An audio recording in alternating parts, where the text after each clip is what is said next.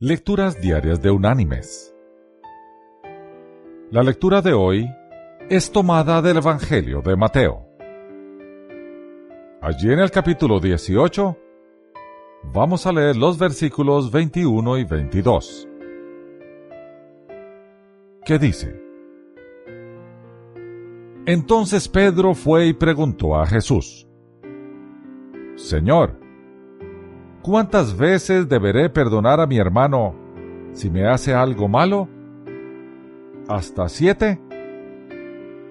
Jesús le contestó, No te digo hasta siete veces, sino hasta setenta veces siete. Y la reflexión de este día se llama La habilidad de perdonar. Poco antes de su muerte, en el año 1988, en un momento de franqueza sorprendente en la televisión, Margarita Lasky, una de las más conocidas humanistas seculares y novelistas, dijo, Lo que envidio más de ustedes los cristianos es su habilidad de perdonar. Yo no tengo a nadie que me perdone. Mis queridos hermanos y amigos.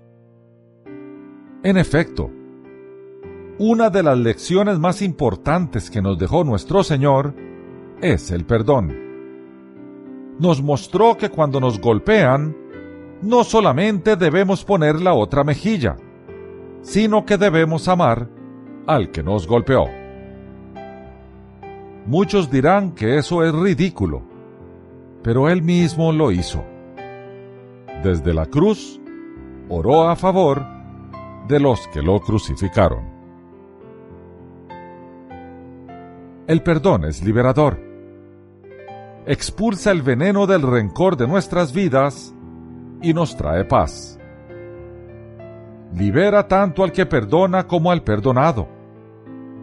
No en vano, la característica que más se destaca en un verdadero cristiano es su capacidad de perdonar.